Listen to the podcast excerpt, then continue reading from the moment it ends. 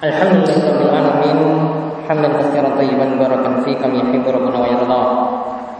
Wa asyhadu an la ilaha illallah wahdahu la syarika wa asyhadu anna Muhammadan abduhu wa rasuluh. Allahumma shalli ala nabiyyina wa sayyidina Muhammadin wa ala alihi wa man tabi'ahum bi ila yaumiddin. Alhamdulillah segala puji kita panjatkan kepada Allah Subhanahu wa taala karena berkat nikmat dan karunia yang Allah Subhanahu wa taala berikan pada kesempatan kali ini di hari Ahad 13 Muharram 1434 Hijriah. Kita bisa kembali melanjutkan kajian rutin kita dari kitab Umdatul Ahkam karya Syekh Abdul Ghani Al-Maqdisi. Di mana hadis-hadis ini adalah kumpulan hadis-hadis pilihan dari kitab Sahih Bukhari dan Muslim. Hadis-hadis ini adalah hadis-hadis pilihan dari kitab Sahih Bukhari dan Muslim yang di mana jika Bukhari dan Muslim telah mengatakan tentang kesahihan suatu hadis maka para ulama sepakat akan atau menyetujui apa yang mereka berdua katakan. Baik pada kali ini kita akan masih melanjutkan tentang masalah toharah bersuci kita sampai pada bahasan yang baru tentang siwak. Tentang bersiwak.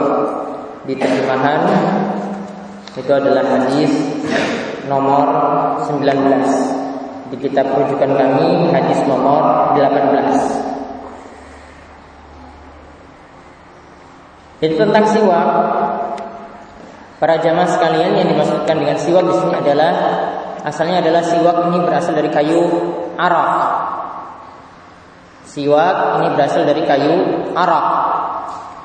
Di mana kayu ini punya khasiat tersendiri dapat menghilangkan bau mulut. Kayunya itu mudah disimpan dan biasanya dalam keadaan basah. Ya, kalau disimpan di tempat yang uh, kelembapannya tinggi dan dapat menghilangkan bau mulut yang begitu mudah. Ya, yang bau sekalipun seperti jengkol misalnya, ketika memakai kayu siwak, bau yang tidak enak tersebut akan hilang. Bau yang tidak enak tersebut akan hilang. Nah, sekarang kita akan membahas tentang keutamaan kayu siwak tersebut. Bagaimana di sini ditunjukkan Nabi SAW perintahkan ketika sholat kita itu diperintahkan untuk bersiwak. Kemudian Rasulullah SAW juga kebiasaan beliau adalah bersiwak. Bahkan sampai akhir hidup Nabi SAW itu juga beliau tutup akhir hidup beliau dengan menggunakan kayu siwak. Baru ketika itu nyawanya diambil ya sebelum beliau itu meninggal dunia. Ya, beliau sebelum beliau meninggal dunia beliau menggunakan kayu siwak tersebut. Nah di sini uh, keutamaannya jika tidak didapati dengan kayu siwak karena ini mungkin di sebagian tempat sulit didapati, mesti mencari-cari, maka bisa menggunakan ya pokoknya segala sesuatu yang menghilangkan bau mulut. Tetapi kayu siwak tetap memiliki keutamaan daripada yang lainnya. Kayu siwak seperti ini tetap memiliki keutamaan daripada yang lainnya. Kita lihat beberapa hadis di sini sebutkan empat hadis yang membahas tentang masalah siwak.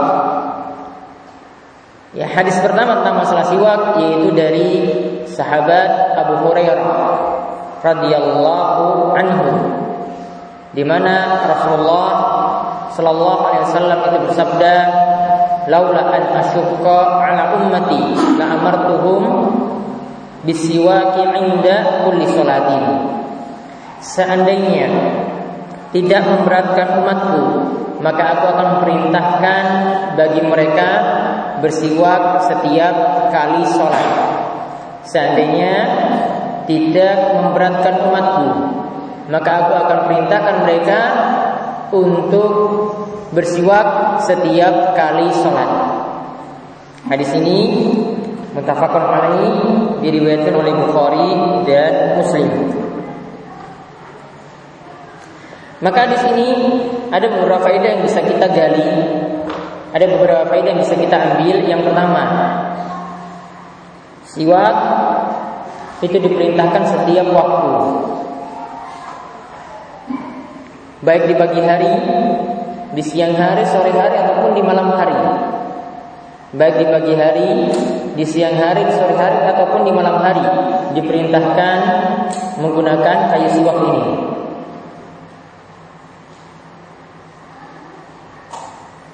Namun ada beberapa waktu di sini kata Syekh Abdul Rahman bin Nasir As-Sa'di yang ditekankan menggunakan kayu siwak. Ada beberapa waktu yang ditekankan menggunakan kayu siwak. Yang pertama, yaitu ketika hendak sholat.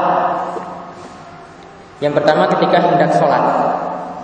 Bahkan ulama Syafi'iyah itu mengatakan ketika setiap bangkit untuk melaksanakan sholat sunnah, setiap kali bangkit, misalnya sholat tarawih, kita melaksanakannya dua rakaat, salam, kemudian kita bangkit bersiwak lagi.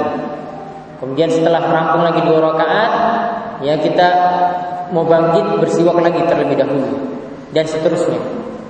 Kemudian yang kedua, ketika berwudu. Yang kedua, waktu disunahkan atau waktu yang sangat ditekankan untuk bersiwak adalah berwudu.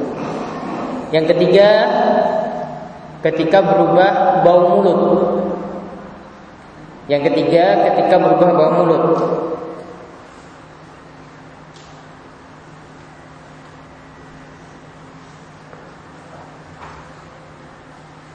Yang keempat, ketika perut dalam keadaan kosong. Ketika perut dalam keadaan kosong dan bau mulut berubah dan ini sangat ya kecenderungannya kalau ketika perut kita itu kosong. Contohnya adalah ketika kita melaksanakan puasa maka bau itu cepat berubah. Kemudian yang kelima wal yaitu bangun tidur. Yaitu bangun tidur baik bangun tidur malam ya dan ini juga para ulama kiaskan dengan bangun tidur siang.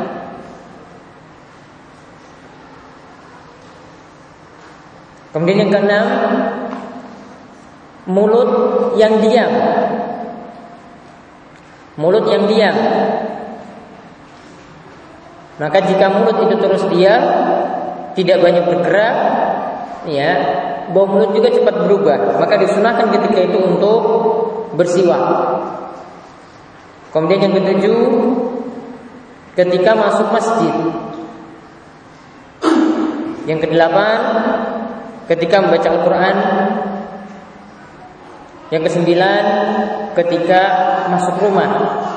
Sebagaimana ya di antara suami-suami di masa para sahabat itu biasa mempraktikkan hal ini. Ketika mereka itu masuk ke dalam rumah mereka ketika menemui istri-istri mereka ya mereka bersiwak terlebih dahulu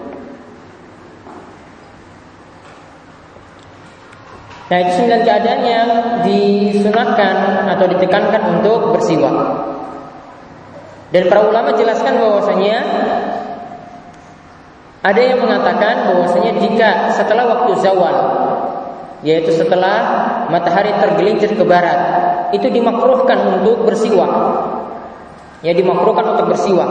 Namun kata Syekh Abdurrahman bin Nasir As-Sa'di tetap masih dibolehkan untuk bersiwak. Ya, inilah pendapat yang lebih tepat berdasarkan hadis ini. Karena Nabi SAW itu mengatakan, "Laula an asyqa ala ummati la amartuhum bisiwaki inda kulli salati." Seandainya tidak memberatkan umatku maka aku akan memerintahkan mereka untuk bersiwak setiap kali sholat. Sholatnya bisa jadi di pagi hari, bisa jadi di siang hari, bisa jadi di sore hari. Ya, karena Nabi SAW ini hadisnya menyebutkan beliau sebut sebutkan umum mutlak, maka kita jabarkan juga secara mutlak. Artinya kita amalkan hadis tersebut juga secara mutlak. Artinya walaupun setelah waktu zawal ketika matahari sudah tergelincir ke barat, ya kita juga di tetap dibolehkan untuk menggunakan siwak.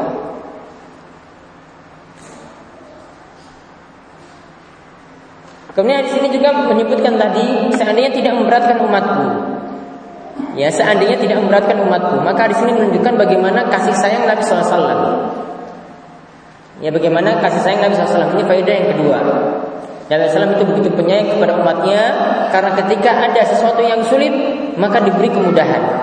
Ya karena kalau seorang itu dipaksa atau diwajibkan bersiwak setiap kali sholat ini mungkin berat. Sehingga kalau Nabi SAW katakan tadi ini diperingan artinya tidak sampai diwajibkan maka ini menunjukkan kasih sayang dari Nabi Wasallam. Kemudian faedah yang ketiga, ya hadis ini juga menunjukkan bahwasanya Al aslu bil amri al wujub. Hukum asal perintah adalah wajib. Hadis ini menunjukkan hukum asal perintah ya al aslu bil amr al wujub. Yaitu hukum asal perintah adalah wajib. Karena seandainya di sini ya tidak memberatkan, tentu akan diperintahkan, tentu akan diwajibkan. Karena Nabi SAW katakan saya ini tidak jadi berat tidak memberatkan pada umatku kata Nabi, maka hal ini akan diwajibkan setiap kali sholat wajib bersiwak. Namun kasih sayang Nabi SAW, beliau katakan ini karena berat, ya akhirnya diturunkan derajatnya. Ini cuma dihukumi sunnah. Dan kita simpulkan dari hadis ini, ya para ulama, ya usul fikih itu membuat kaidah al amru bil wujub, al amru al aslu fil amr al wujub, yaitu hukum asal perintah adalah wajib. Hukum asal perintah adalah wajib. Jadi kalau ada ayat atau hadis yang menyebutkan dengan kata perintah, maka hukum asal dari perintah tersebut adalah wajib.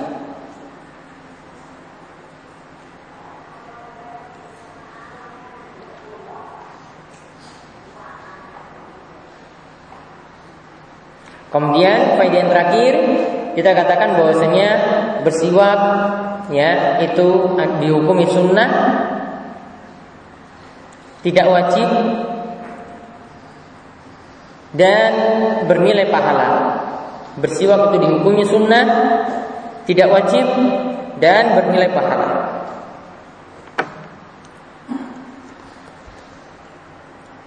Kemudian berikutnya lagi Hadis dari Hudzaifah bin Yaman. Radhiyallahu anha, radhiyallahu anhuma ia mengatakan bahwasanya Rasulullah sallallahu alaihi wasallam ya karena sallallahu alaihi wasallam idza qama min al-laili yashusu bisiwak. Rasulullah SAW ketika bangun malam ya yaitu bangun di malam hari untuk tahajud beliau menggosok giginya dengan siwak.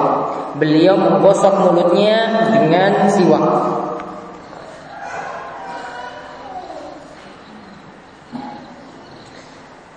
Maka hadis ini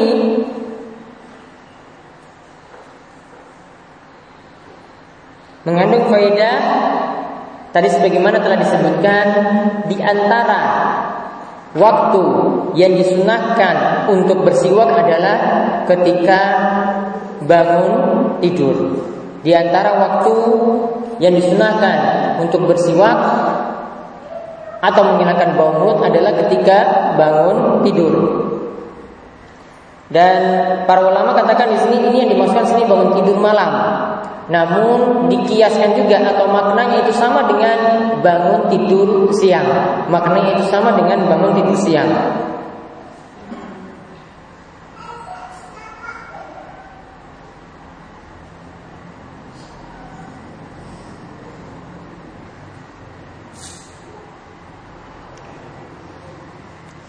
Kemudian dalam hadis ini juga menunjukkan faedah siwak itu boleh digunakan di mulut ya boleh digunakan di gigi. Kalau di sini dimakan sini adalah di mulut secara umum. Namun di sini boleh juga digunakan di dalamnya yaitu di gigi ataupun di lisan, di lidahnya ataupun di lisan yaitu di lidahnya. Di sini sunahkan ketika memakai siwak itu dimulai dari sisi kanan. Karena ini berdasarkan hukuman hadis dari Aisyah radhiyallahu anha bahwasanya Nabi SAW yu'jibu tayammunu fi tana'ulihi wa tawajjulihi wa fi sya'nihi kulli. Ya kata Nabi SAW eh, kata Aisyah bahwasanya Nabi SAW itu biasa mendahulukan yang kanan ketika ya memakai sendal ketika menyisir rambut dan ketika dalam perkara-perkara yang baik-baik. Kemudian hadis yang berikutnya lagi dari Aisyah radhiallahu anha. Hadis ini menunjukkan bahwasanya Nabi SAW itu menggunakan siwak sampai akhir-akhir hidup beliau. Yaitu dari Aisyah radhiyallahu anha ia mengatakan dakhala Abdurrahman bin Abi Bakar ala Nabi SAW yaitu pernah Abdurrahman bin Abi Bakar putranya Abu Bakar itu menemui Nabi SAW. Wa ana musnidatuhu ila sadri dan aku ya dan dadaku ini jadi sandaran Nabi Shallallahu Alaihi Wasallam. Jadi Aisyah itu dadanya itu jadi tempat sandar Nabi Shallallahu Alaihi Wasallam. Kemudian wama Abdurrahman siwa konrobun yastannu bihi. Kemudian Abdurrahman ketika itu membawa siwak ya membawa kayu siwak dan ketika itu dia menggosok-gosok giginya. Abdurrahman ketika itu membawa kayu siwak yang rotbun yang basah kemudian dia menggosok-gosok giginya. Fa'abaddahu Rasulullah SAW basarahu. Lalu Rasulullah SAW itu melihat kepada Abdurrahman. Ia melihat Abdurrahman yang menggunakan kayu siwak tersebut. Kemudian fa'akhadtu siwak faqadab faqadamtuhu fatayabtuhu. Kata Aisyah, lalu aku mengambil kayu siwak karena Nabi SAW itu perhatikan siwak yang ada pada Abdurrahman, maka Nabi SAW itu mengambil kayu siwak. Summa dafatuhu ila Rasulullah SAW kemudian aku yaitu Aisyah menyerahkan siwak ini kepada Rasulullah SAW. Pastan Nabi lalu beliau menggosok-gosok mulutnya, menggosok-gosok giginya dengan kayu siwak tersebut. Fama raaitu Rasulullah sallallahu alaihi wasallam istanna istinanan ahsana minhu. Aku tidak pernah kata Aisyah melihat Rasulullah SAW itu bersiwak yang lebih baik daripada bersiwak saat itu. Aku tidak pernah melihat Nabi SAW itu bersiwak yang lebih baik daripada bersiwak saat itu. Jadi tadi Faqas siwak Aisyah itu mengambilkan siwak Faqadam tu fatoyab tu Lalu Aisyah itu Qadam tu itu maksudnya mematahkan siwak tersebut Karena mungkin panjang. Fatoyab tu Lalu aku memperbagus siwak tadi. Ya aku memperbagus siwak tersebut. Suma dafa'tu ila Rasulullah SAW Pastan nabihi Lalu aku serahkan siwak tersebut kepada Rasulullah SAW Lalu beliau itu menggosok-gosok giginya dengan siwak tadi Lalu Aisyah katakan bahwasanya aku tidak pernah melihat Rasulullah SAW itu bersiwak yang sebagus dengan siwak yang beliau gunakan saat itu. Kemudian fama ada an Rasulullah SAW maka setelah itu Rasulullah SAW setelah selesai menggunakan siwak beliau mengangkat jarinya mengangkat tangannya atau jarinya Lalu beliau katakan fir rafiqil a'la. Sambil mengatakan dengan mengangkat jari ini beliau katakan fir rafiqil a'la. Ya Allah yang maha tinggi. Yaitu dia tunjuk ke atas untuk menuju keberadaan Allah. Lalu beliau katakan bahwasanya beliau katakan fir rafiqil a'la. Ya Allah yang maha tinggi. Allah penyayang yang maha tinggi Kemudian beliau katakan seperti itu tiga kali salasan, semua qada lalu selesailah ya. Maksudnya di sini adalah beliau itu meninggal dunia wa taqul lalu Aisyah itu mengatakan mata baina hakinati wa zakinati yaitu Aisyah itu mengatakan bahwa Nabi SAW itu meninggal dunia ya di antara tulang selangka Rasulullah SAW di antara tulang selangka dan tenggorokan Aisyah radhiyallahu anha. Ya, tulang selangka dan ujung tenggorokanku. Jadi Nabi SAW itu mati di dada atau dekat tenggorokan Aisyah radhiyallahu anha. Dalam lafaz yang lain dikatakan faraaituhu yanzur ilaihi. Aisyah mengatakan bahwasanya aku melihat Rasulullah SAW itu melihat kepada Abdurrahman yang menggunakan kayu siwak. Fa'araftu annahu yuhibbu siwak, maka aku tahu bahwa Nabi SAW itu sangat suka sekali dengan kayu siwak. Fakultu maka aku katakan kepada Nabi, aku lak Perkenankanlah aku mengambilnya untukmu, yaitu aku ambil kayu siwak untukmu wahai Rasul. Kemudian fa'asyara bi ra'sihi an-na'am. Kemudian Nabi SAW itu berisyarat dengan kepalanya ya bahwasanya beliau mau menggunakan kayu siwak tersebut. Lapas ini adalah lapas Bukhari wal muslimin nahwahu dan lapas muslim adalah semisal itu. Maka di sini ada beberapa faedah dari hadis ini. Faedah pertama, ketika Nabi SAW tadi meninggal dunia itu dikunjungi oleh Abdurrahman dan juga ada Aisyah di situ dan mereka berdua itu berperilaku baik lemah lembut kepada Rasulullah SAW. Apa saja yang dikatakan Rasul mereka turuti. Maka di sini faedah yang pertama hendaklah ya berbuat baik atau bersikap lemah lembut terhadap orang yang sakit. Di antara bentuk sikap lemah lembut yang dilakukan oleh Aisyah kepada Rasulullah SAW yang sakit ketika itu menjelang sakaratul maut adalah dia sadarkan Nabi SAW ke dadanya. Aisyah radhiallahu anha itu menyandarkan Nabi SAW itu ke dadanya.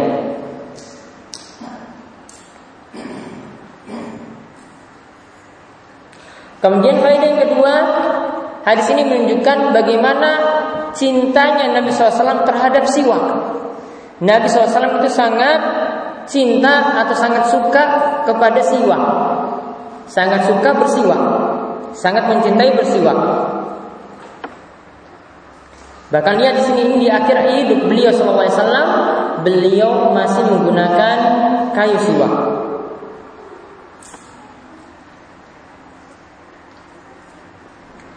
Kemudian faedah yang ketiga hadis ini menunjukkan bagaimana bentuk berbuat baik Aisyah kepada suaminya Rasulullah SAW. Bentuk berbuat baik Aisyah kepada suaminya Rasulullah SAW karena dia turuti semua apa yang dikatakan oleh Rasul saat itu.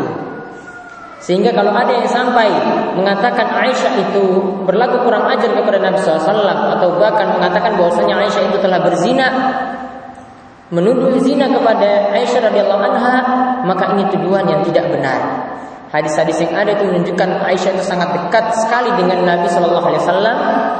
Maka kalau ada di antara orang seperti kalangan Rafidah atau Syiah yang berani mengkafirkan Aisyah, mengatakan Aisyah itu berzina, maka hadis ini sudah membatanya. Karena di akhir-akhir hidup Nabi SAW, Aisyah itu sangat dekat sekali dengan Nabi.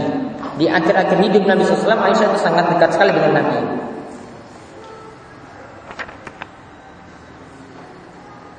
Faedah yang berikutnya lagi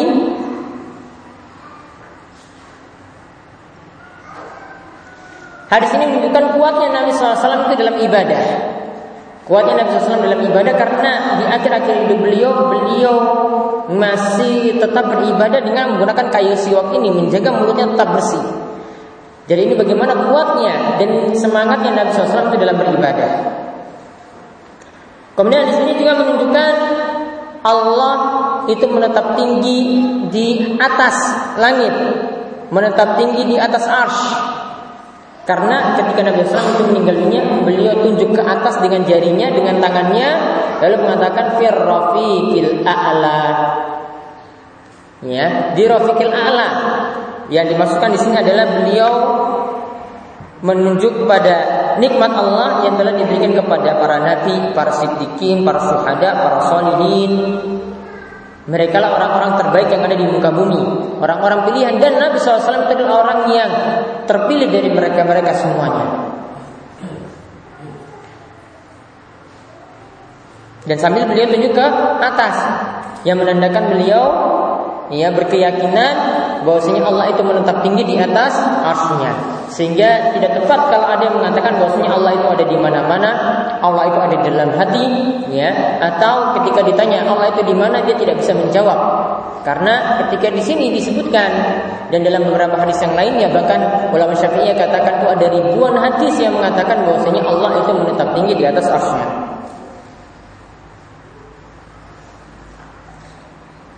Kemudian di sini juga menunjukkan sempurnanya kecintaan Aisyah kepada Nabi Shallallahu Alaihi Wasallam. Faedah berikutnya lagi di sini menunjukkan sempurnanya cinta Aisyah kepada Rasulullah SAW. Karena tadi menjelang beliau meninggal dunia, Aisyah itu sangat dekat sekali dengan Nabi SAW. Bahkan Nabi SAW itu meninggal dunia di dada Aisyah radhiallahu anha.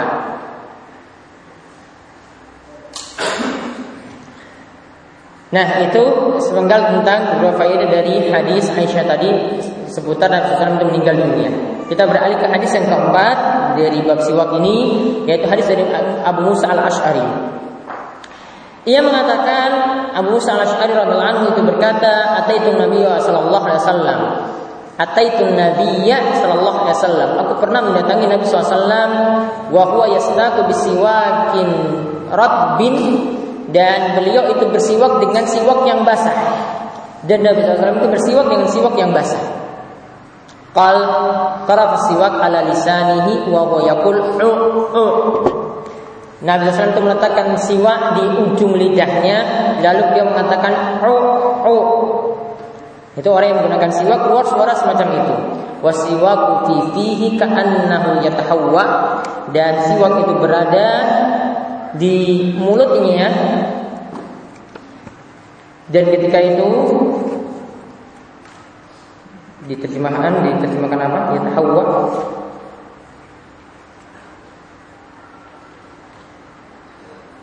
nah karena saking serius menggunakan kayu siwak maka beliau ya tahawwa beliau sampai hendak muntah. Maka di sini menunjukkan bahwasanya ketika kita menggunakan siwak disunahkan siwak itu digunakan juga di lidah. Karena sini Nabi Sallam itu gunakannya di lisan. Lisan itu maksudnya di lidah. Dan boleh juga digunakan di gigi, ya ataupun di bibir. Dan Hadis ini juga menunjukkan bagaimana Rasulullah SAW itu sangat serius atau bersungguh-sungguh ketika menggunakan kayu siwak. Rasulullah SAW itu sangat serius ketika menggunakan kayu siwak.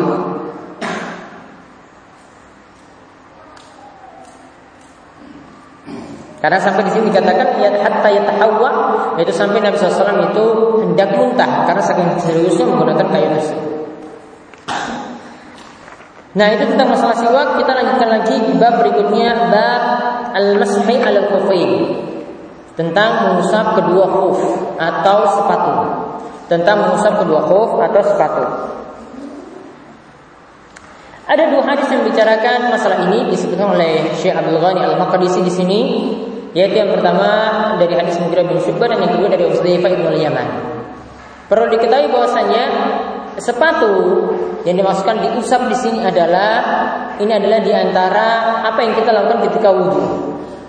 Jadi saat kita berwudhu kita mencuci tangan, berkumur-kumur, masukkan air dalam hidung, lalu membasuh wajah, lalu tangan hingga siku, kemudian ya kepala dan telinga, dan terakhir kita mencuci kaki.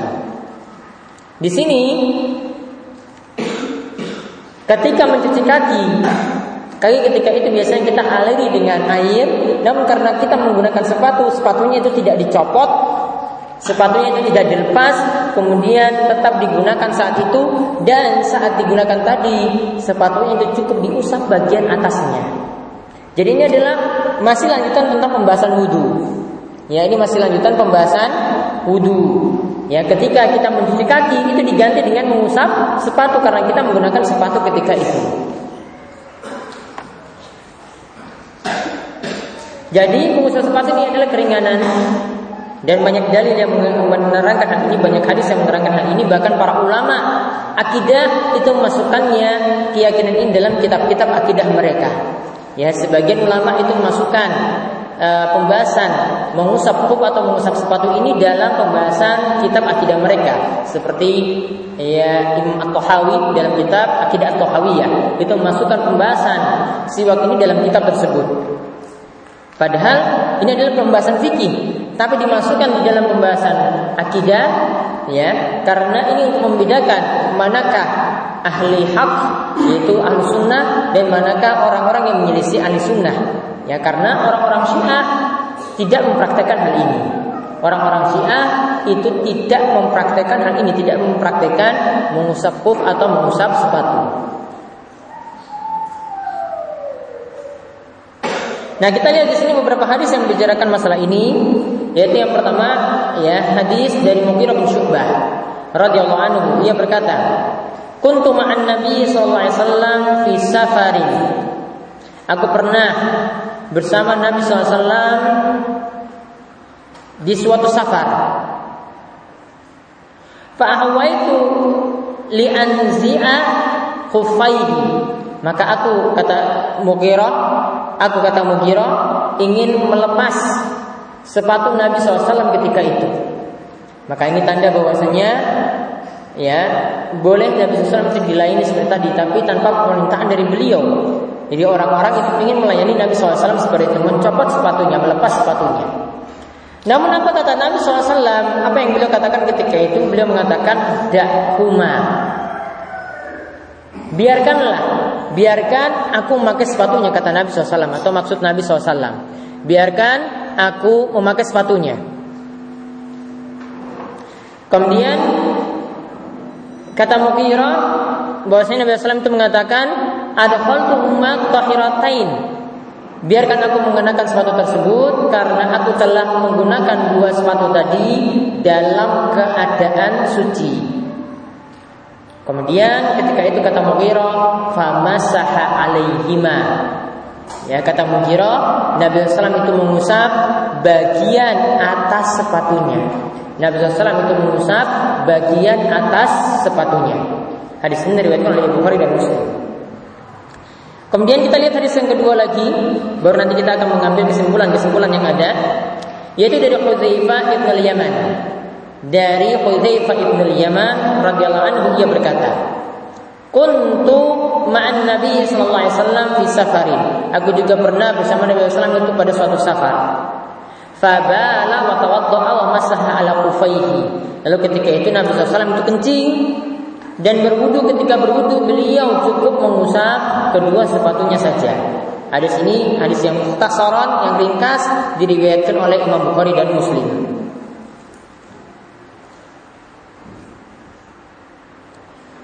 Maka dari dua hadis ini kita bisa ambil e, beberapa pelajaran. Ada beberapa kaidah yang pertama tentang syarat mengusap sepatu atau mengusap kuf. Itu ada dua syarat. Ada dua syarat mengusap kuf. Artinya ketika kita berwudu sepatu kita cukup diusap saja, tidak dicuci. Sepatu kita itu cukup diusap saja, tidak dicuci. Ini ada dua syarat. Kata Syekh Sa'di cuma dua syarat ini, tidak ada syarat yang lainnya. Syarat-syarat yang lainnya tidak berdasar atau tidak berdalil. Yang pertama khuf bisa diusap dengan syarat sepatu sepatunya tadi itu disebut khuf. Artinya disebut khuf di sini adalah menutupi kaki hingga mata kaki.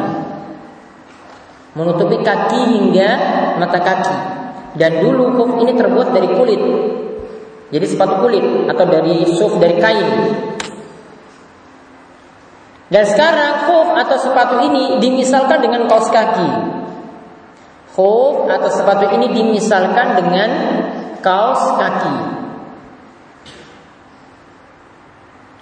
Kemudian syarat yang kedua, sebagaimana tadi disebutkan dalam hadis Mughirah bin Syu'bah bahwa Nabi SAW itu memasukkan kedua khuf itu dalam kakinya itu Eh, memenuhi syarat harus bersujud terlebih dahulu maka syarat yang kedua harus dipenuhi adalah mengenakan kedua khuf tadi sudah dalam keadaan suci. Menggunakan kedua khuf tadi sudah dalam keadaan suci. Syarat yang pertama itu apa? Sepatunya tadi disebut khuf artinya menutupi sampai mata kaki. Kemudian syarat yang kedua syarat yang kedua apa Syarat yang kedua apa? Sepatunya itu digunakan ketika kita dalam keadaan suci. Bukan sepatunya yang kita bahas ya, tapi keadaan kita itu suci. Jadi kita berwudu terlebih dahulu sebelum sepatu itu digunakan. baru nanti boleh diusap. Kita berwudu secara sempurna, ya, dari cuci tangan sampai mencuci kaki. Selesai, baru setelah itu sepatu digunakan. Baru setelah itu sepatu itu dipakai. Setelah itu kalau nanti kentut wudunya batal, ya, atau melakukan pembatal yang lainnya, maka ketika itu mau berwudu lagi sepatunya cukup diusap. Sepatunya cukup diusap ketika itu. Kemudian lama waktu mengusap. Di sini tidak disinggung dalam hadis yang disebutkan di atas, namun disebutkan dalam hadis Ali bin Abi Thalib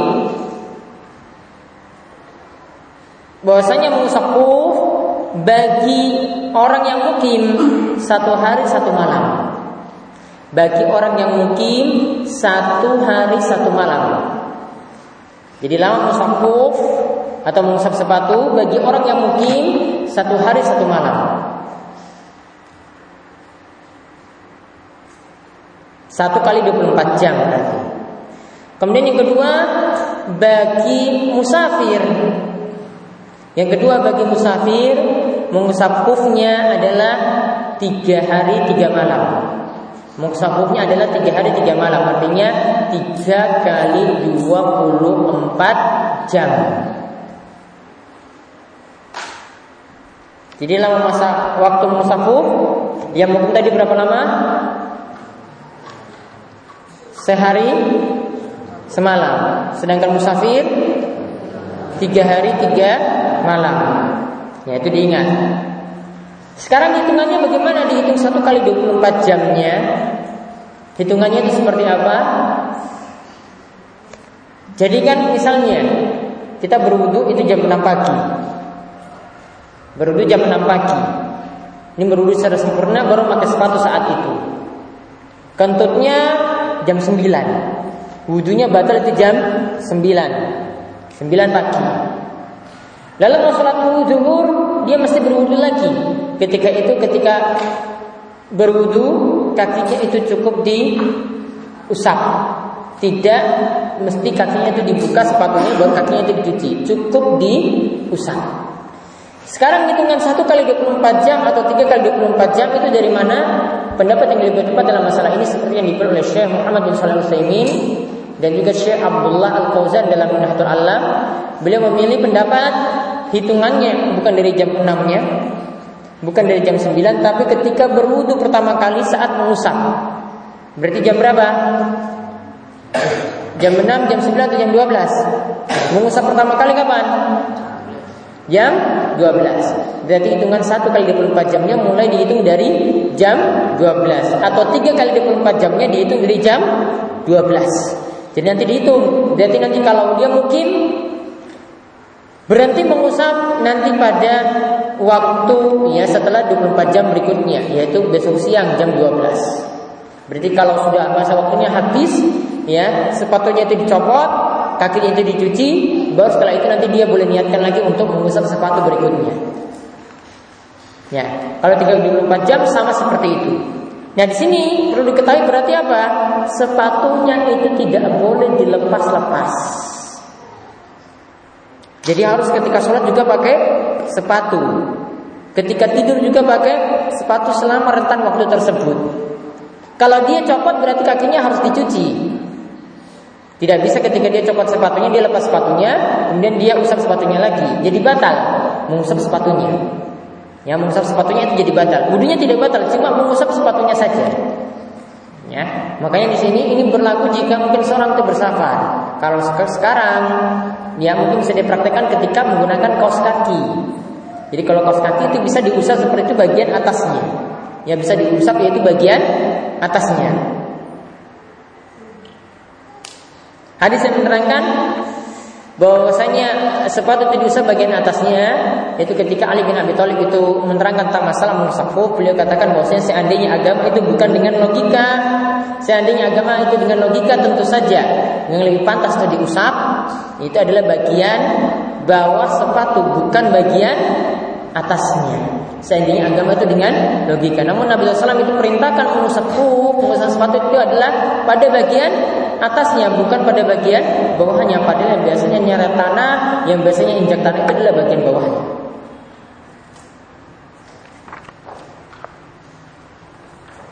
Jadi cara mengusap hoof ya. Ya cara mengusap hoof terdiri lama waktu. Sekarang cara mengusap adalah mengusap bagian atas hoof bukan bagian bawahnya. Ya mengusap bagian atas hoof bukan bagian bawahnya. Jadi kalau ini mau dipraktekkan pada kos kaki, kita pakai kos kaki seperti biasa, ya. Jadi berwudu terlebih dahulu kaki sampai dicuci, kemudian pakai kos kaki. Nanti kalau wudhunya batal, kos kakinya cukup diusap bagian atasnya seperti itu.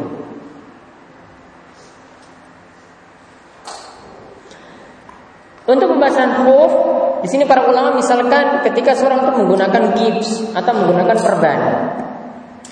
Namun ketika menggunakan perban tidak ada syarat mesti bersuci terlebih dahulu. Karena orang kalau kecelakaan sudah di gips tidak dia disuruh ya sebelum kamu pakai gips nanti berwudu dulu tidak.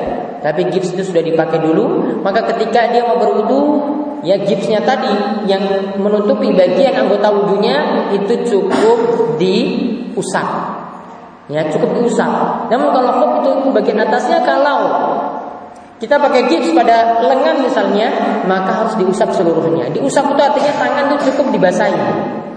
Diusap itu artinya tangan cukup dibasahi, kemudian ketika itu mengusap bagian anggota wudhu yang ada yang diperban atau yang dibalut tadi dengan gips. Kemudian dalam hadis tadi itu dikatakan Nabi SAW itu kencing itu dalam hadis Huzaifah bin Yaman. Ya, Wa al kufai lalu beliau berwudu dan mengusap sepatunya.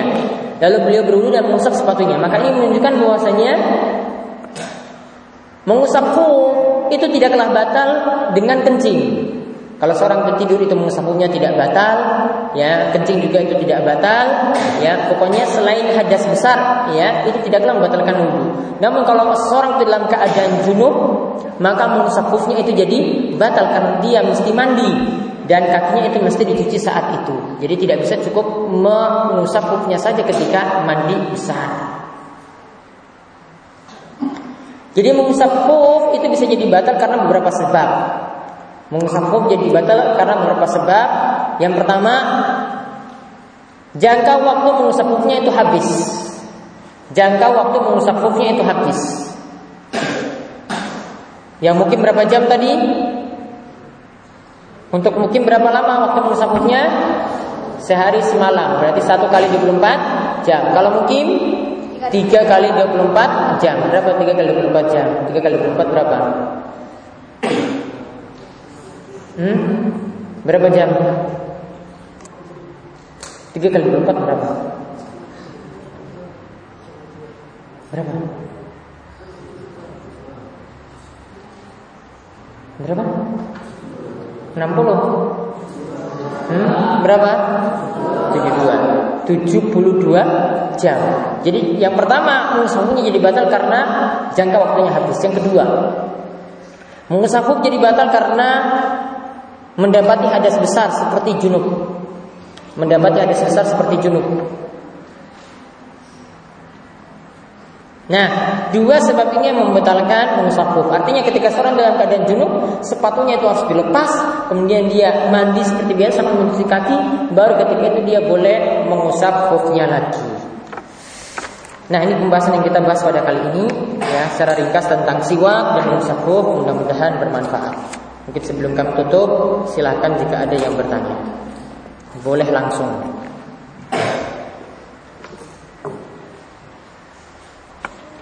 Boleh ditanyakan langsung. Maksudnya ngacung, kemudian bertanya. Kalau enggak saya yang nanya nanti. Ya.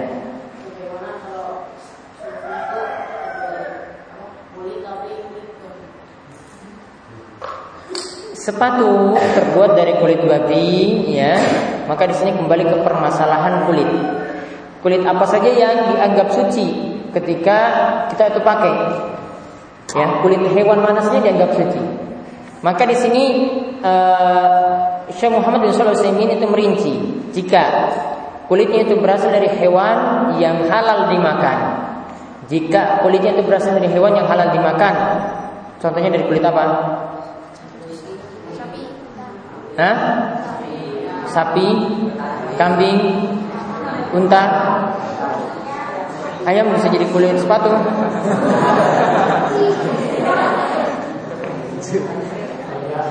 Maka untuk kulit seperti ini boleh digunakan artinya dianggap suci.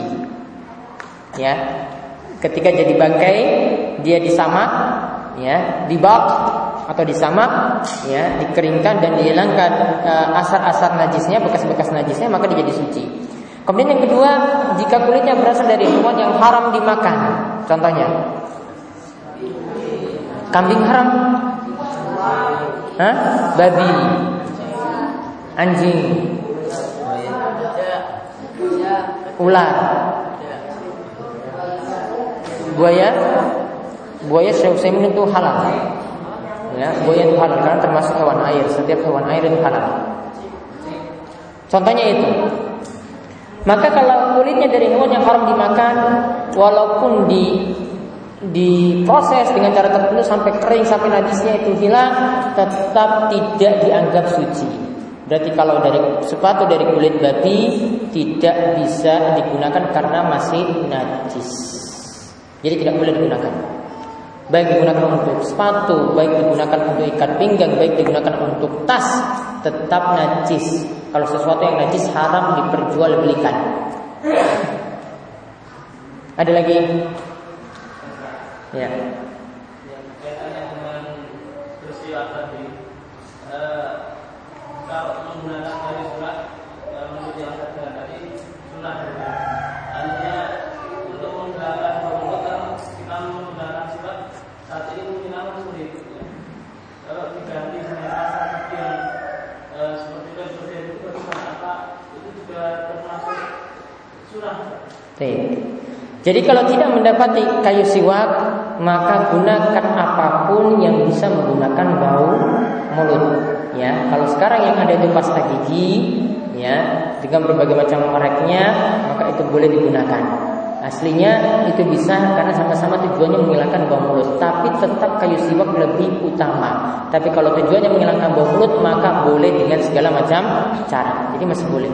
Ya, bahkan kalau tidak ada gunakan itu ketika bangun tidur, ketika mau sholat, ketika mau baca Al-Quran, hal-hal yang disunahkan tadi gunakan ya cara seperti itu. Ada lagi yang tanya langsung.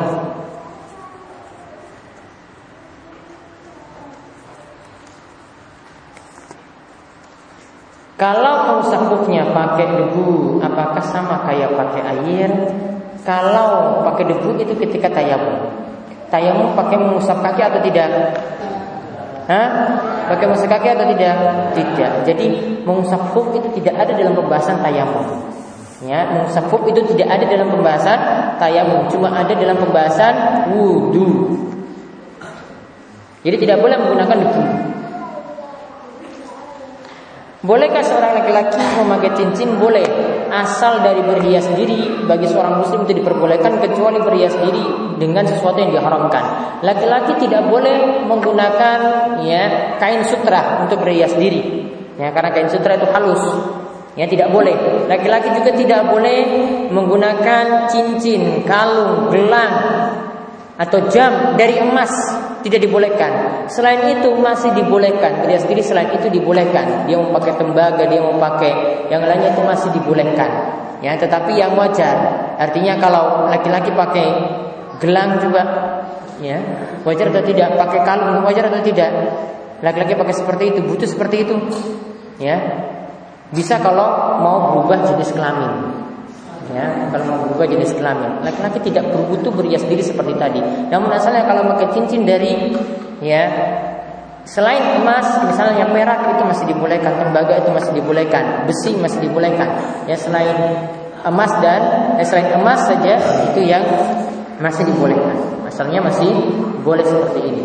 Dan Nabi SAW juga punya cincin. Cincinnya terbuat dari perak dan tulisannya di cincin tersebut tulisan Allah dan Rasulnya tulisan Rasulullah. Ada lagi?